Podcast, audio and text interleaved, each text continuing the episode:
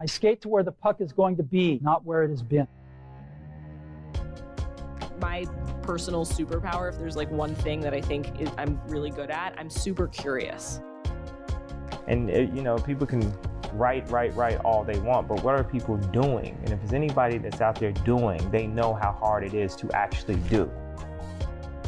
One of the reasons that I understood the vision that I had is because I studied perfume. I really wanted to be a perfumer. I studied pastry and um, art, and I knew there were cows nearby.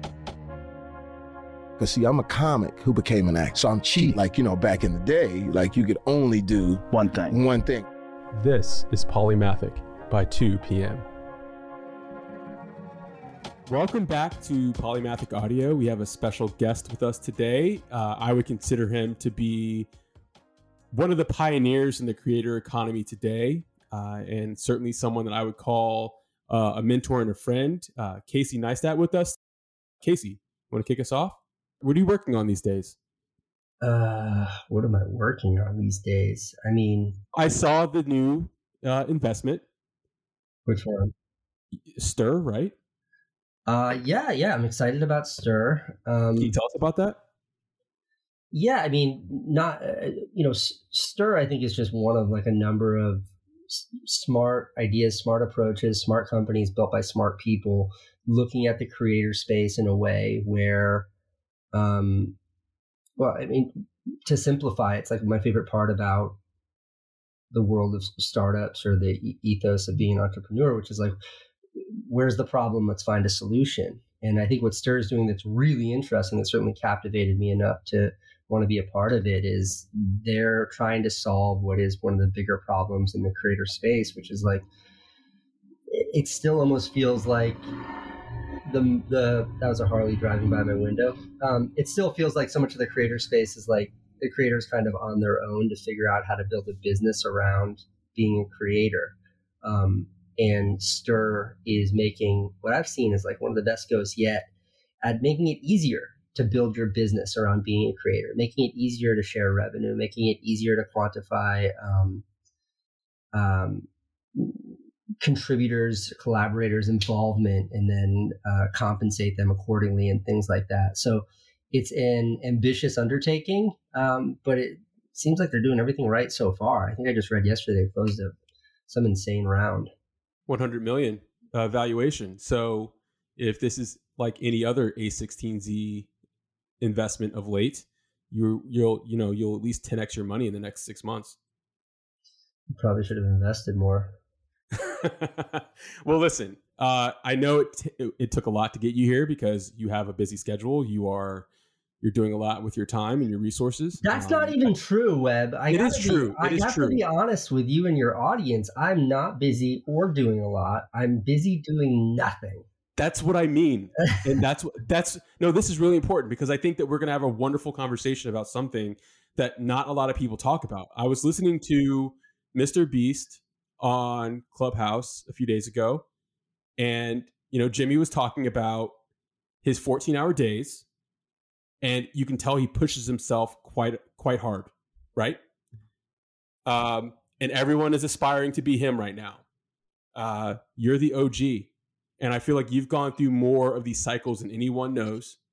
And I think the discussion that we should have should hinge on creator burnout and how people tolerate prolific creation over time, both as the creator themselves and how people and the people that receive that creation.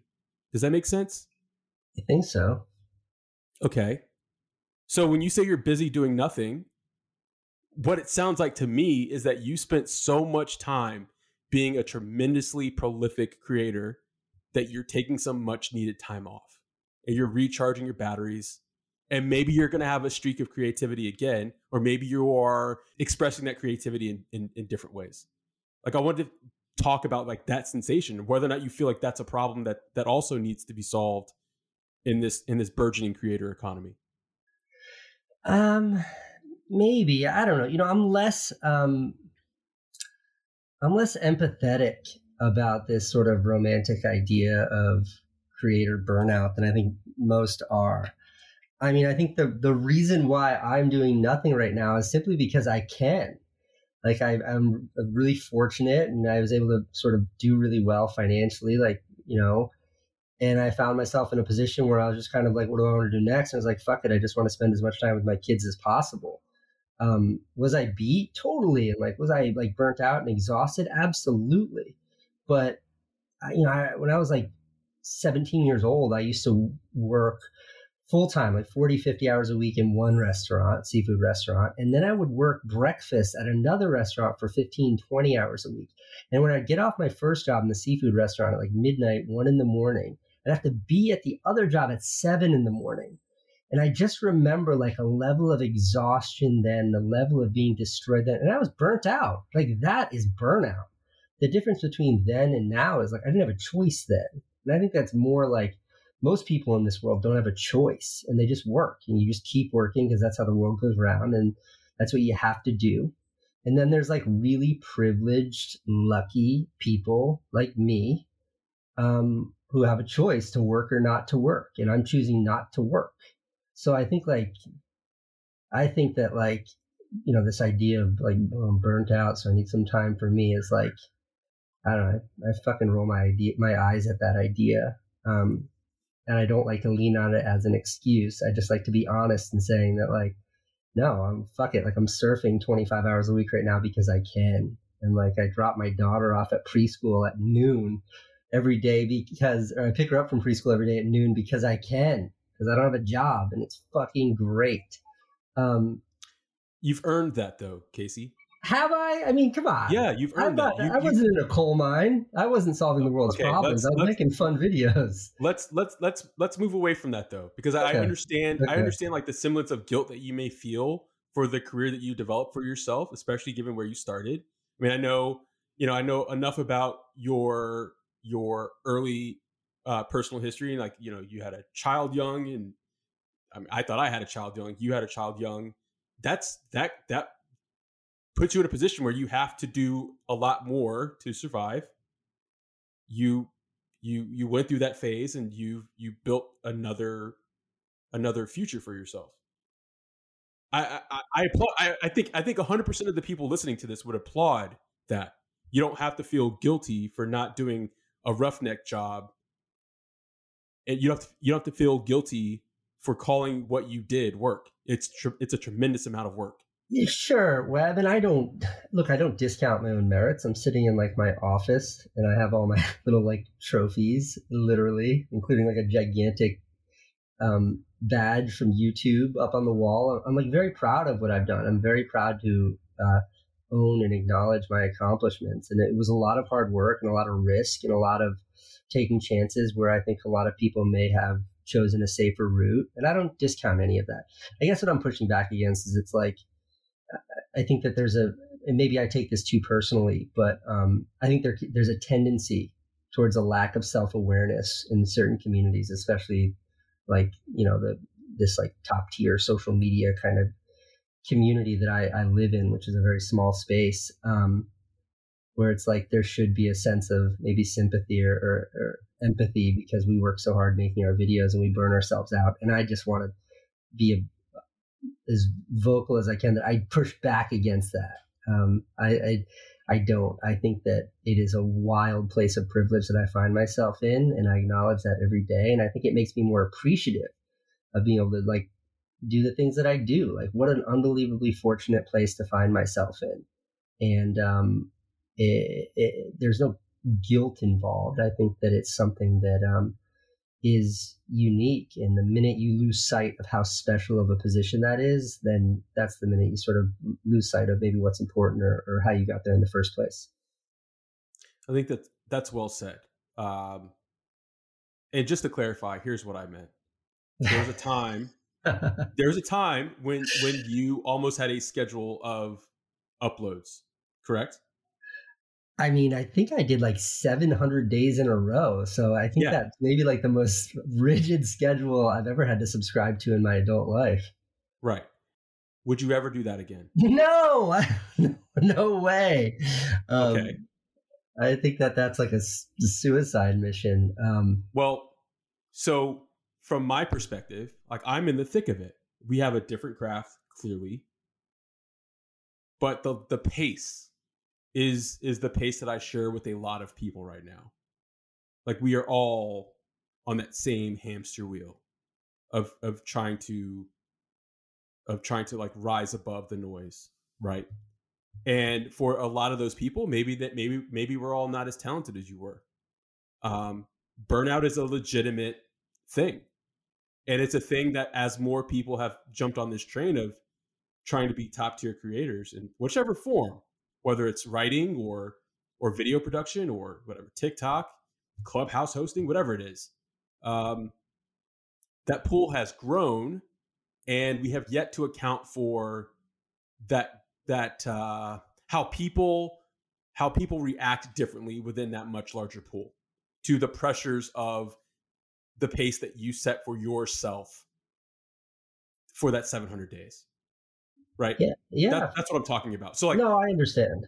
I think that people would find value in in you discussing how you how you dealt with that like how you uh how you pushed through that how your previous experiences influenced your work ethic in those moments um and how and how you carry yourself now now that you don't have to do that anymore. I you know i think it to to go back to sort of the foundation of what you're what you're bringing up or like my own work ethic and the drive that i had to do you know sort of uh, abide by that schedule or do what i had to do at that time in my career. I think it's a matter of um, motives. It's a matter of intention. It's a matter of ambition. And you know like i 20 years ago like you know i moved to new york city with a plan with a goal with all these ambitions. And behind those ambitions were like being a really young dad and having a sense of responsibility that is sort of the ultimate responsibility and that you are you are responsible for another human being's life. And that's a pretty weighty thing for especially a, a younger person to have. So uh, you know i had these goals and ambitions that went beyond self-serving um, but they were lofty. Uh, you know it's it, i grew up in a sort of a environment where i was always like told i was the idiot in high school and you know, parents, the parents of my friends were like, "Oh, don't hang out with Casey. That kid's a fucking idiot. He's going to get you into trouble." They were probably right, but it was like it was a, it was sort of like I was always felt like I was held down. So I think that in some cases, like people's response to that, or at least my response to that, was to want to overcompensate and prove everybody wrong. So my ambitions were extremely lofty. And throughout sort of the tenure of my career, there's been ebb and flow in me seeing paths to realizing my ambitions. And those, you know, like they, they culminated in different ways. But I think when I think back to like deciding to start a technology company in 2014 and then deciding to start a daily blog on YouTube uh, 10 months later, you know, those things are connected, but deciding to sort of put the pedal all the way to the ground and like go all the way up to 7,000 RPMs and redline life for a while, it had a lot to do with the fact that ambitions of mine had yet to be realized. And maybe for the first time, first time in my career, there was a real tangible path to achieving those. And I think that's maybe unique to the creator community. Um, certainly unique to my career where like I could see every day my audience growing. I could see every day more and more people tuning in to watch my videos. Um, I could see every day more and more intrigue about the technology company that I was building alongside my co founder. Um, so there was this real sense of traction. And the only way that I could continue, perpetuate, follow through on that tra- on that traction was to work harder and to keep going. So that's the how. Like that's how I was able to accomplish that. And then, you know, when I had an exit, I sold my tech company, and you know, I, I wanted to take a break from the cadence of YouTube. because it was just like I was sort of creatively less interested than I was at the start of it. Um, that also coincided with me having my third kid. So I have two little babies. And um, it's the best. Uh, and just sort of a realization of what are my priorities now, like an awareness of a need to sort of reset, reset the cache on what my life's priorities are. And I think I made a movie about this web, like when I moved from New York City. The movie was just this idea that if I had ever, and it's very true, but when I was young, I remember thinking if I ever had the opportunity to be a dad again, Um, I do everything I could to not have to work 90 hours a week and do everything I could to spend as much time as possible just being a dad. And it sounded so fantastical when I was 20, thinking about doing that. And then realizing that, like, the only thing standing between me and doing that now, doing that two or three years ago, was just making that decision. So that's when I was just kind of like, all right, fuck it, let's move to California, get a surfboard, and put a swing set in the backyard, and let's go for it. And that's that's that's that was the drive between behind where I am now. So I, I guess just to reiterate, congratulations on on achieving what you'd what you'd hoped to achieve. Am, am I wrong? Like you got there, right? Uh, yeah, yeah, and um, thank you. And it was hard work and tenacity and perseverance, but I always think that like luck is an luck is an undervalued virtue and and when you talk about success and I think as I get older, I'm more and more aware of just how lucky I've been and how many opportunities I had for reasons that were not earned. Just maybe right place, right time, just maybe factors that were given to me rather than earned. And my awareness of that and appreciation of that, I think grows every every day that goes by. Do you take time to talk about your career in this capacity? Like, do you have conversations like this very often? No, that's why I, I hate being on everybody's podcast. They only ever want to have this conversation.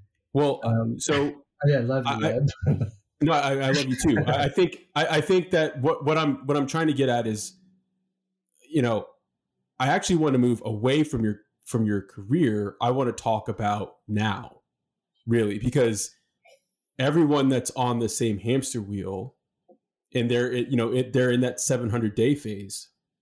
However long their version of it is is trying to get to the other side that you are now at.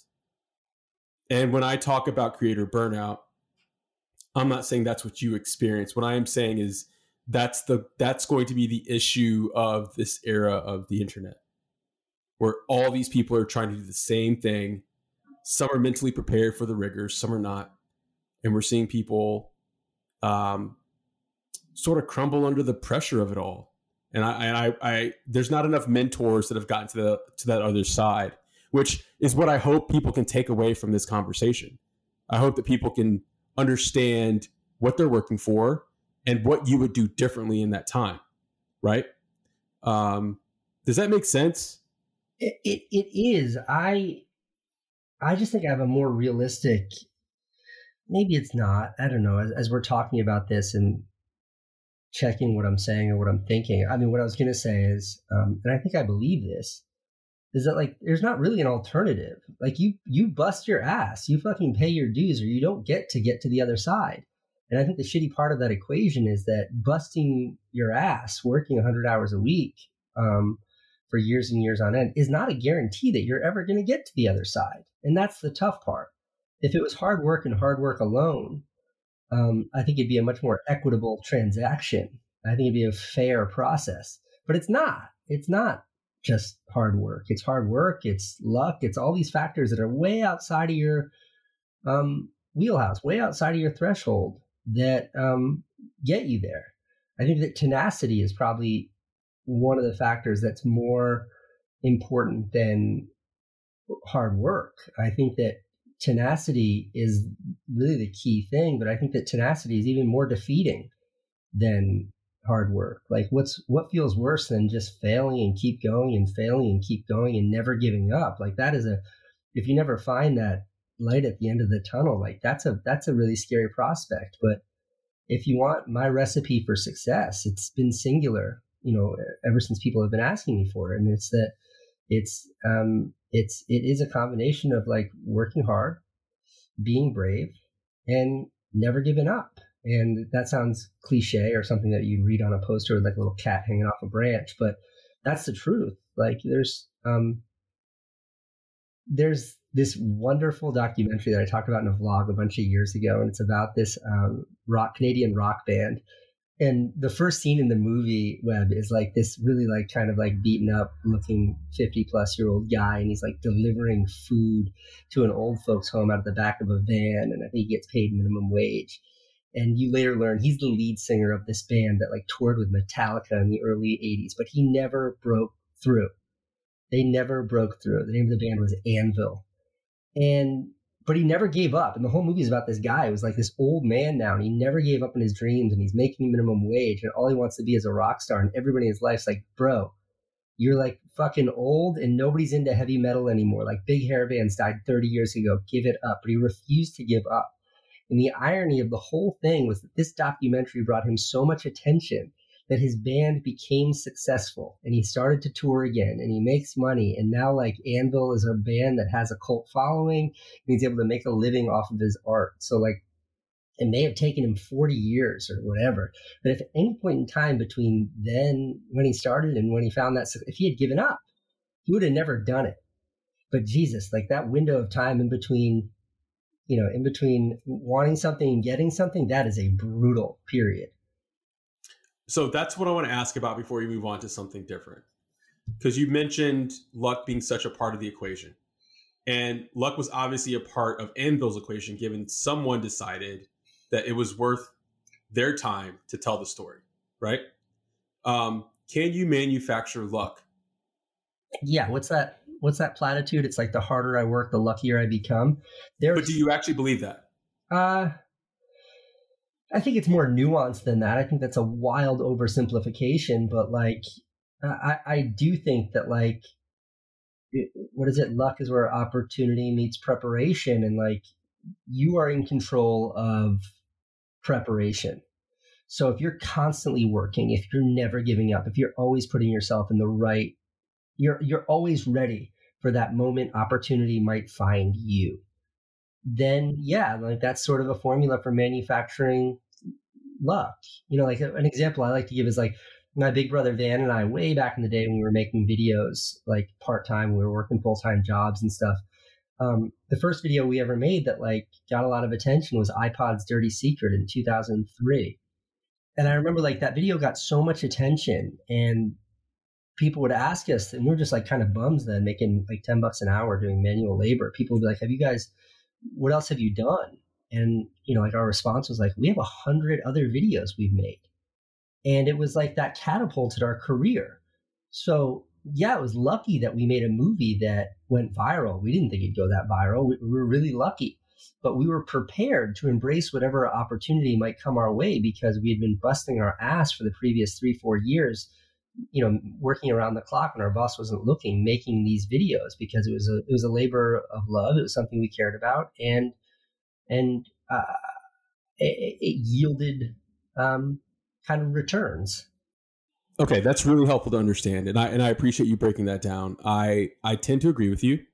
I think that the answer is much more nuanced but i think if i had to share something that people could take in bite-sized form it would be that prolific creation tends to breed luck. Um, that's my belief. That's what I personally hope for. Um, I could be I could be delusional, but that's what I think helps me get through that 700 day phase. Um, so I'll leave it at that. I want to move on. Wait, can we talk about Jimmy real quick? Like you were, you brought up Mr. Beast before. I, I love Jimmy personally. Like he is a friend of mine. He's somebody I appreciate. He and I have good talks like this, just one on one, which I, I love. Despite how busy he is, he always has time to have like these really deep intellectual conversations with me. But um, he's someone I don't think he'd push back against this.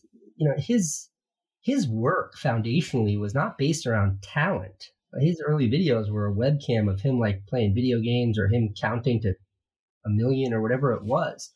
It was just, it was a pure desire to do something. It was like an unbridled enthusiasm that was unwavering in every capacity, and he would not stop. And he tried thousands of different ways, a million different approaches. He had no money, he had no resources, just a, a, vision of where he wanted to be and no clue how to get there, but he never gave up. He never backed down and people talk about like how incredible it is that he is where he is and he is going to be the first billionaire youtuber and he's going to achieve everything he sets out to achieve but like all you have to do is scratch at the surface of mr beast to see that like that guy's luck that guy's like opportunity that guy's position that he's in right now behind that is like a trail of uh, a kind of passion that's super elusive, a kind of pers- persistence and, and, tenacity that I think is um, often overlooked because it's not as sexy or romantic as the, the product that it yields. Yeah, or the talent. And, and by the way, this is not to say that um, he's clearly talented. He's wildly talented. If you saw yeah. my early videos, you'd be like, you'd think I was an idiot. My early videos were god awful, but but the point is like to persist through that takes a certain kind of gumption, and I think that he did it so publicly. Nobody's seen my early videos. I like to keep it that way. They're too embarrassing. But like Jimmy's are online right now, and like that is such a it's such an incredible thing to be able to track someone's progress the way you can look at his and his success is so like otherworldly in this space. He's gone beyond what anybody thought was possible. I would challenge that there are few um, celebrities in the world who generate the kind of income, the kind of money, the kind of revenue that he does. He's on the re- level of like the rock. Like that's the kind of talent he is. He's doing the unimaginable. Um, and he's doing it all out in the public and you out in public. If you want to see how he did it, just go to his YouTube channel, scroll all the way to the bottom, and it is a fascinating case study. And, and just to touch on that on that uh, that Jimmy story, you know, when I was listening to him, I've, I've written about I've written about his success before. I've written about his structure and how he's built his his business and his brand. Um, I believe that his his chief talents are consumer psychology, like understanding what people want and understanding how virality works. I think that that's where his ability is second to none. And he expresses that talent through through through his YouTube videos. That's that's what I believe. But I, you know, again, obviously you're, you're you're the expert here. Jimmy's like one of those people like um if you've ever been around uh, someone who does not speak English, or you've ever been to a foreign country, or like, I think the first time I went to France or Mexico or something, like, you're just sitting there and two people are speaking a language you do not understand, and they're speaking it so effortlessly, and it's like you feel so on the outside, but it's something to them that's so natural. It's just the way they speak. And that's what Jimmy's relationship with YouTube and the internet is. Like, I've got 4 billion views on YouTube and my understanding of how to how to leverage that platform, how that platform works from user behavior to consumption behavior, everything in between. I, I am like a newborn baby compared to Jimmy. He is like a he is like a Einstein when it comes to understanding how that platform works. I would say I'll say this, and I would say this to anybody inside of YouTube: there is no one, there is no one at YouTube from the C suite level down, there's no one at YouTube who has an understanding of how that platform works the way that Jimmy knows how it works. Um, you know, speaking in sort of the singular way, which is like capturing an audience. No one gets it. The amount of money that YouTube spent on originals in the last decade has not yielded the results that Jimmy has uniquely yielded. Um, he speaks a language that no one else speaks, and he speaks it with an effortless fluency that is is that is so captivating. And talk about talent. Like that is a that's not just a, a, a, unique talent but it's a talent that he has harnessed and built businesses around and done incredible things around. And um, uh, there there are a few creators that i'm in as much awe of as i am jimmy. Who are your other interests right now? Like what are what are you interested in right now? What are you reading? What are you watching? Um honestly like all i've been doing is uh is it, I've just been investing, doing early stage startup investing, probably for the last. I mean, I've been doing it since I sort of exited my company, and uh, and you know, initially it started as something where it was much more, I think, altruistic and benevolent. In that, uh, the days, earliest days of me fundraising were such a scary, awful process, and I remember the people who stepped up and believed in me, and I knew they were believing in me, and they wrote a check behind that and when I found myself for the first time in my life in a position to do that for someone else, it was a, it was a wonderful feeling. So when I'd meet someone who I was who I believed in, I would gladly support them. But it's sort of over the years, it's become something that as I've become a little bit more sophisticated and understand sort of processes and how to seek opportunities out and seek out the right founders and speak with the right people and build the right relationships um, it's become something that I can approach now with a little bit less emotion, a little bit more sort of rational or opportunistic um, perspective. And I think that 2020 uh, is an inflection point that is probably unlike any other for our generation web in that things that would have transpired, transitions that would have happened culturally, socially, financially, um, politically, geopolitically. I think these sorts of transitions that would have otherwise taken five to 10 years, we're now seeing happen inside of 12 to 18 months.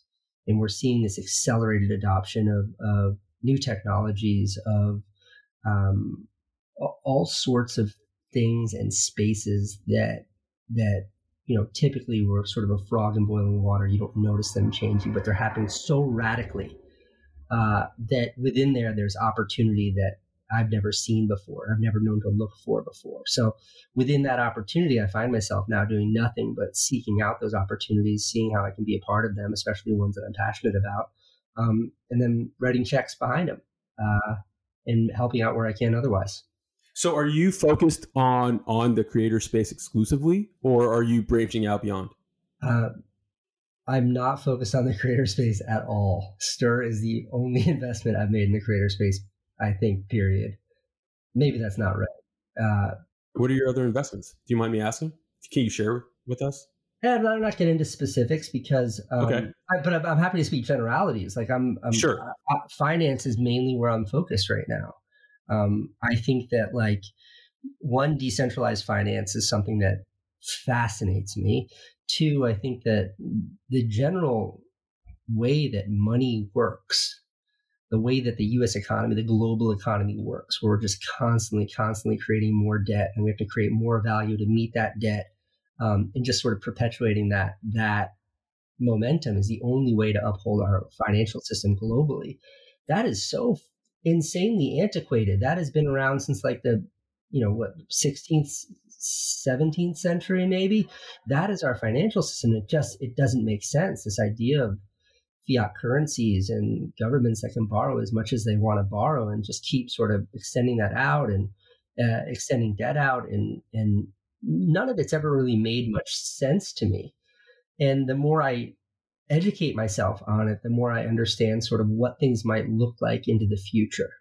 Um, and I'm not talking about speculating on Bitcoin here. I'm talking about more opportunities, more technologies that actually reach and touch human beings and can help human beings, and what it means to be able to like, um, you know, direct support is something that is really exciting for me. Like when it comes to helping other people around the world, um, being able to just give someone money who uh, who lives in the Congo because I, found their story and I find it exciting. Like there's not really a system in place right now in the world that can do that, but you know DeFi enables that. Like um, cryptocurrencies enable that. Uh, I think it was in 2012 when there was a huge typhoon. Was it 2012? Maybe it was before that. 2013, huge typhoon in um, the Philippines I did this project where I got all this money from a movie studio and I wanted to donate it to help the people who were struggling there in the Philippines and I couldn't do it. And I was so frustrated that the only way I figured out to deploy that capital to those who need it was to literally fly to the Philippines with the money in hand and go around helping people one on one. And like I've never lost sight of that. And I think that like the new technologies that are emerging in like how antiquated that was yeah, like that's that's fucking insane. That's insane. Yeah. The the middlemen, like the banking systems. Um, and if you look at what blockchain enables, you look at what cryptocurrencies enable, you look at sort of what decentralized finance en- enable. There is no middleman. There's no bank in between me and you. Um, what that can do for people around the world. What can that do for sort of equality? What that can do for people who are in countries that have a totally fucked fiat currency where they're looking at inflation rates that makes it impossible for them to buy bread. Um, it all of that fascinates me because to me, like that is the future. I think that like learning about what blockchain enables right now is like learning about what the internet could enable back in the 80s or 90s. Like that's what it seems like to me. And you know, I was, I was a kid in the 80s and 90s, but I remember like learning about internet for the first time and my imagination went crazy. And like, I haven't had that feeling since I was a kid. And the more I educate myself and the more I understand what could be the real world implications of, of the blockchain, the more excited I get. And I try to harness that excitement, harness that enthusiasm into seeking out opportunities that I think um, one, you know, could deliver upside. Like um, there are self-serving interests here, but also opportunities that I think could have the greatest impact on um, society at large. That's really fascinating to me because one of the things that I want to solve personally is a better system for peer-to-peer enrichment lending um, assistance in wealth creation um, great example right so um, let's say that someone is willing to provide you a personal loan peer-to-peer without any intermediaries for a better rate that would then allow you to you know uh, invest your other income elsewhere or take on an official loan without that debt to income ratio tag by tagging me like without that bur- additional burden uh, through debt to income ratio if you're trying to buy a house or something. What what i'm seeing now is that there's no real system for that type of peer-to-peer enrichment unless you are of a level of wealth where like your your circle or your family can provide that for you and i'd be really interested in seeing like how blockchain technology could make that process more efficient. Um, that's what's really fascinating for me because I believe that you know wealth creation is the most important issue for a lot of for everyone, but specifically for you know uh, the, the, middle class and for um, for a lot of minorities. I think that's one of the most important issues of our time. And there are very few ways to hack hack success in that in that sense these days. Yeah, I think that I think that's really well said. I think that that's an interesting way to sort of identify a problem and then understand how new technologies could help address or resolve that problem. And that's what's exciting to me. Um, I find it really difficult and almost frustrating to talk about blockchain technology right now because of this latest, you know, crypto um, surge in the market. Like I think that 99% of the conversations right now is about speculating on tokens and that's cool and it's it's fun, but it will correct as it does. It's cyclical in nature and but um, what's really interesting is how broad the adoption is and where it's actually being implemented for real world, real world applications. Uh, uh, let's talk about one company in particular, and this is okay. a company that I just tweeted about yesterday. Um, but the company's called Celo, C E L O, and, you know, Celo is a company that was founded by two, well, three people, but two guys really that I met while I was at MIT. Um, and my MIT professor, like, I wrote the white paper for it, and essentially it is like a, um, a blockchain protocol. It's a, you know, like Ethereum or something like that. Um, but it was built with such intent, and that's what excited me about it. It was built with such intent, and the intent was to like um, be able to transfer money, be able to provide uh, capital to people wherever they might be in, in whatever way they might need it. And one of the first uh, products that was built on top of Celo is something called Valora. And I'm bringing it up now because I think Valora just launched globally, I think in all but like a handful of countries yesterday. And it's essentially like a decentralized uh, Venmo or, or, Cash App or something like that. Um, but you know, I could send somebody in in in the Philippines, I could send them a hundred bucks right now and it'd cost me like a, a, penny or less than a penny. And it's really fascinating. But I think one of the things that they did as part of their pilot program is they identified 3,500 women entrepreneurs that were in the Philippines whose whose businesses were sort of really disrupted by by the uh, by the pandemic, and it sought to help them, and it helped them with direct financing by giving them money directly. It taught them how to use this this app called Valora, which is uh, you know, it's as easy to use as a Venmo. And then money started showing up immediately on their phone. No middleman, no, none of those sort of, uh, none of that sort of antiquated process that I think you were just discussing and talking about getting loans, none of that. Um, nothing stood between them and the cash. It was just a way to directly finance these, these uh, women entrepreneurs. And the impact was tremendous. It was huge.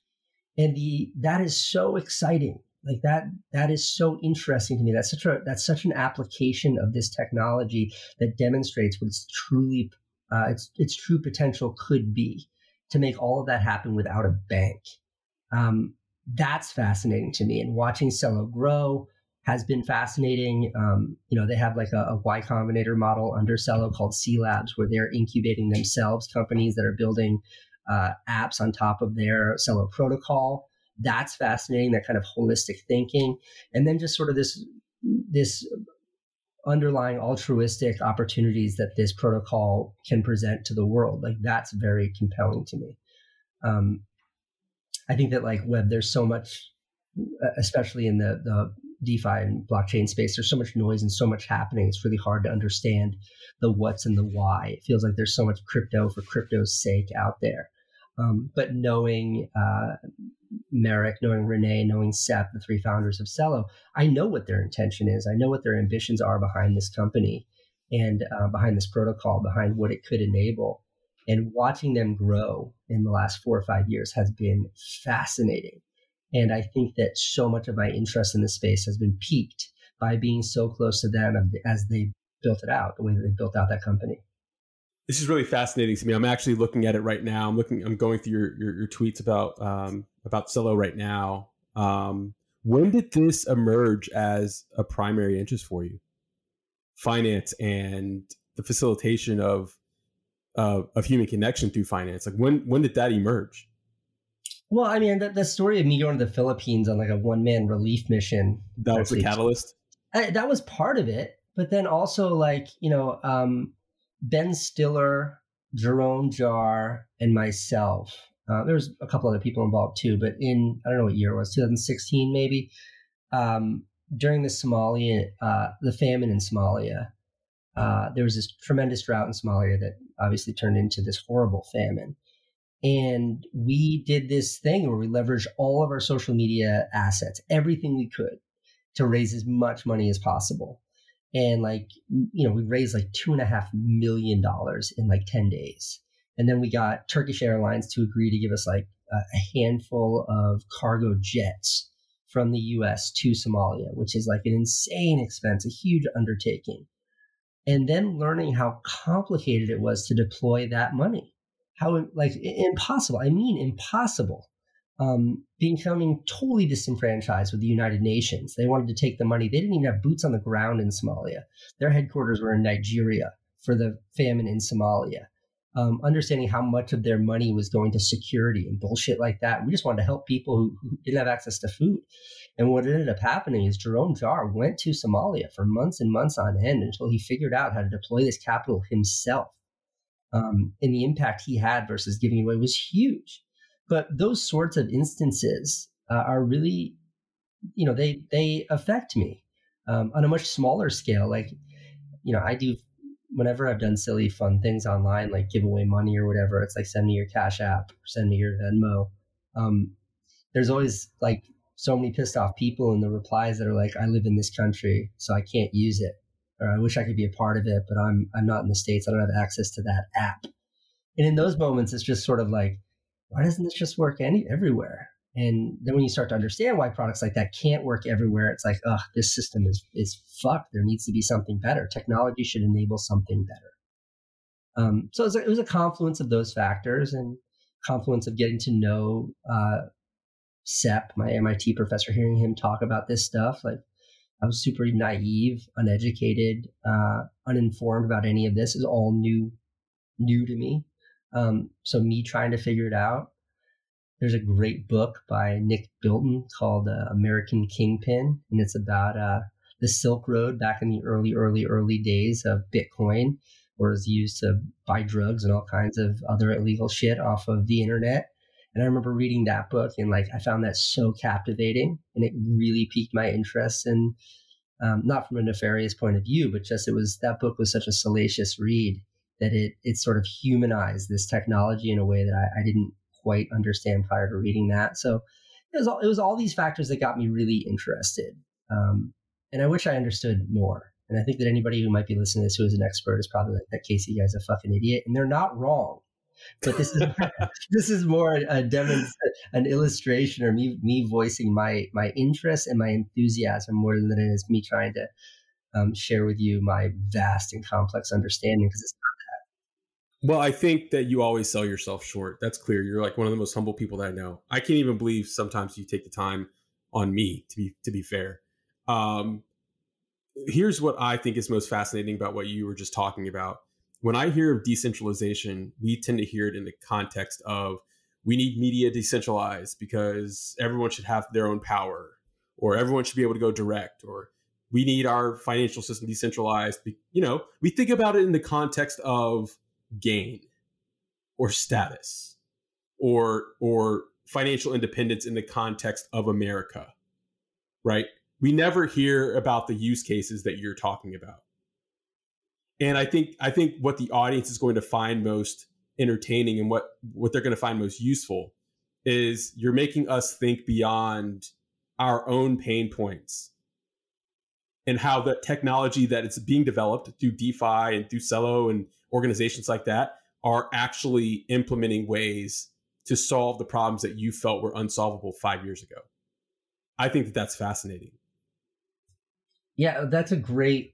I think that's a great sort of um, summation, Webb. I think you said that right. Is it's like these problems that seemed um, insurmountable all of a sudden now, like I can start to see I can see the future. I'd like to make it more personal, more. it's like when I was making my vlog, I always had contributors all over the world that would like send me music and stuff. And the deal that I always made with them is like, if I can figure out how to get paid or work an ad in here, I'll send you some of what I get paid. And I did that with everybody. And like, depending on where they were coming from, the pain in the ass factor of getting people money would sort of shrink and expand. If they were, you know, in New Jersey, it was really easy. I could just send them a Venmo um, or a Cash App or whatever. But like when it was people in other countries that didn't have those products, like yeah, sending them cash was so difficult. And the idea now that I can just do it from my phone to another phone without any intermediary um, for virtually no transaction fee, like that to me seems so uh, unimaginable just a couple of years ago. And that's a really stupid example of using tech like that. I think um, philanthropies are really really exciting, really in, compelling way to use tech like that. But I think that it shows how dynamic that uh, technology, how dynamic the opportunities that that technology presents could be. Do you feel like this is the rest of your professional life? No. Um, in fact, like, you know, I've always wanted to learn how to surf my whole life, and I've always been really frustrated that I can't surf because I'm an okay skateboarder and snowboarder and stuff. And when I moved to California two years ago, um, I completely committed myself to surfing, and now I surf like seven days a week, and I'm in the water every day. And like I've gotten like, um, I'm no longer absolutely terrible, and people don't laugh at me laugh at me as much when I'm out there in the lineup anymore. Um, but my wife laughs at me because like when she sees me only talking about surfing or buying my 27th surfboard or whatever it might be, she laughs because she's like, you always get obsessed with stuff and then you stop being interested. And rather than arguing with her or pushing back against that, I think that I've just I'm ready to accept that she's right. Um, but I see it more as a as a good thing. I try to embrace it as a virtue rather than see it as a down thing. Like I sink my teeth into something and I became I become completely obsessed with it and I do my very best to understand it as best I can, to participate in it as best I can. Um, and it's and usually I, I do get I do get sort of bored of it, and I think that's what happened with my daily show on YouTube. And you know, like I've never in my life sort of participated in software development, and since selling my software development company, I've never once thought about software development. But there was a three year period in my life where all I did was focus on building a company that developed software. Um, uh, there was a point in my life where I raced on a professional track triathlon team. Like that's what I did all summer long, all season long. I would race triathlons, usually one or two a week. I was really good, um, but I don't do that anymore. So I, I accept that at age forty, I accept that um, when I'm interested in something, I'm all in, but that I have a pretty short fuse. Uh, maybe what's different about this is that like I hope that what is now just kind of investing and supporting the companies that I invest in with, with the limited skill set that I have now, I would hope that maybe in the future that my skill set, my understanding could improve and I would have more to offer than maybe just a check or advising on marketing and things like that. Um, maybe that's a more uh, smart, intellectual answer to your question. Is just that I hope this will manifest into something more substantial than what I'm able to, how I'm able to participate right now. And so that's that's probably the last question I'm going to leave you with.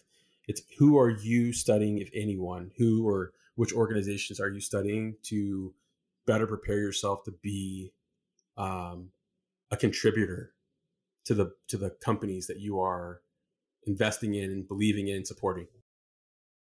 Um, oh, it's it's one person, and it's probably maybe it's because of my own ego or whatever. But like I've never been comfortable with um, identifying another individual in my life as a mentor uh, ever before meeting uh, a guy named Sep Sep Kamvar, and I met him this at MIT, MIT, right?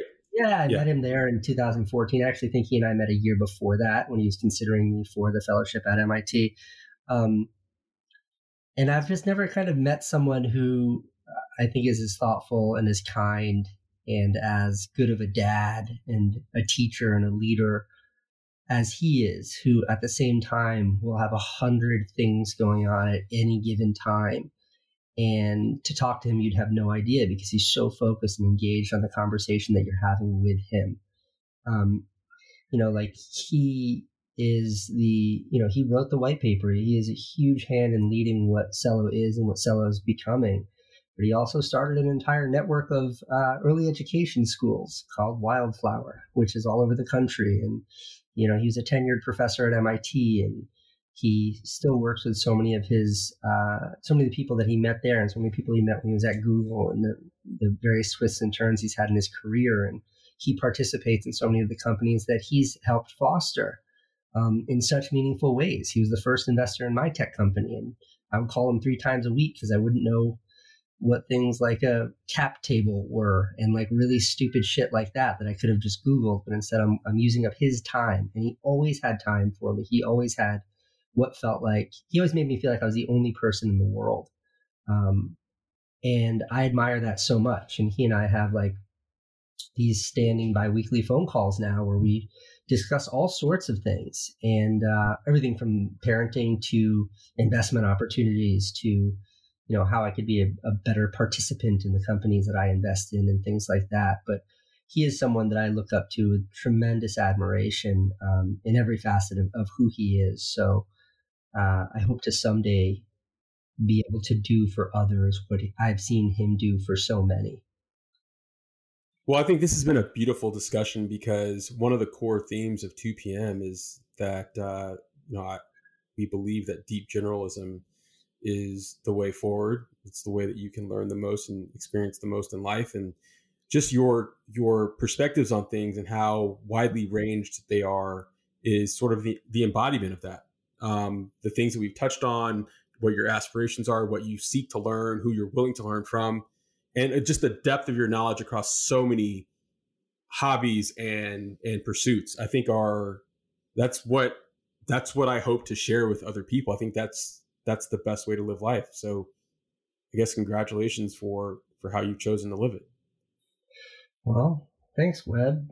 Did you really buy a microphone just so we could do this podcast? I mean, if I'm only going to get one shot with, with you, Casey, then I'm going to pay that two hundred twenty nine dollars for that You microphone. know, in fairness, I have texted you every day this week because you said you can't do it on short notice. So instead of going from one hour's notice, I've been trying to give you, I've been trying to give you six hours notice, um, you know, to be a good friend. But uh, you are a saint. You are a saint. I, to I'm be glad it fair, worked out. yeah, I'm glad it worked out. I I am always I'm always anxious. I'm always overworked. I'm moving around, trying to make a million things happen at once. And like when I got your text today, it was like this is finally the chance, and I have the the space and the time and the quiet to do it. So I'm glad it all worked out.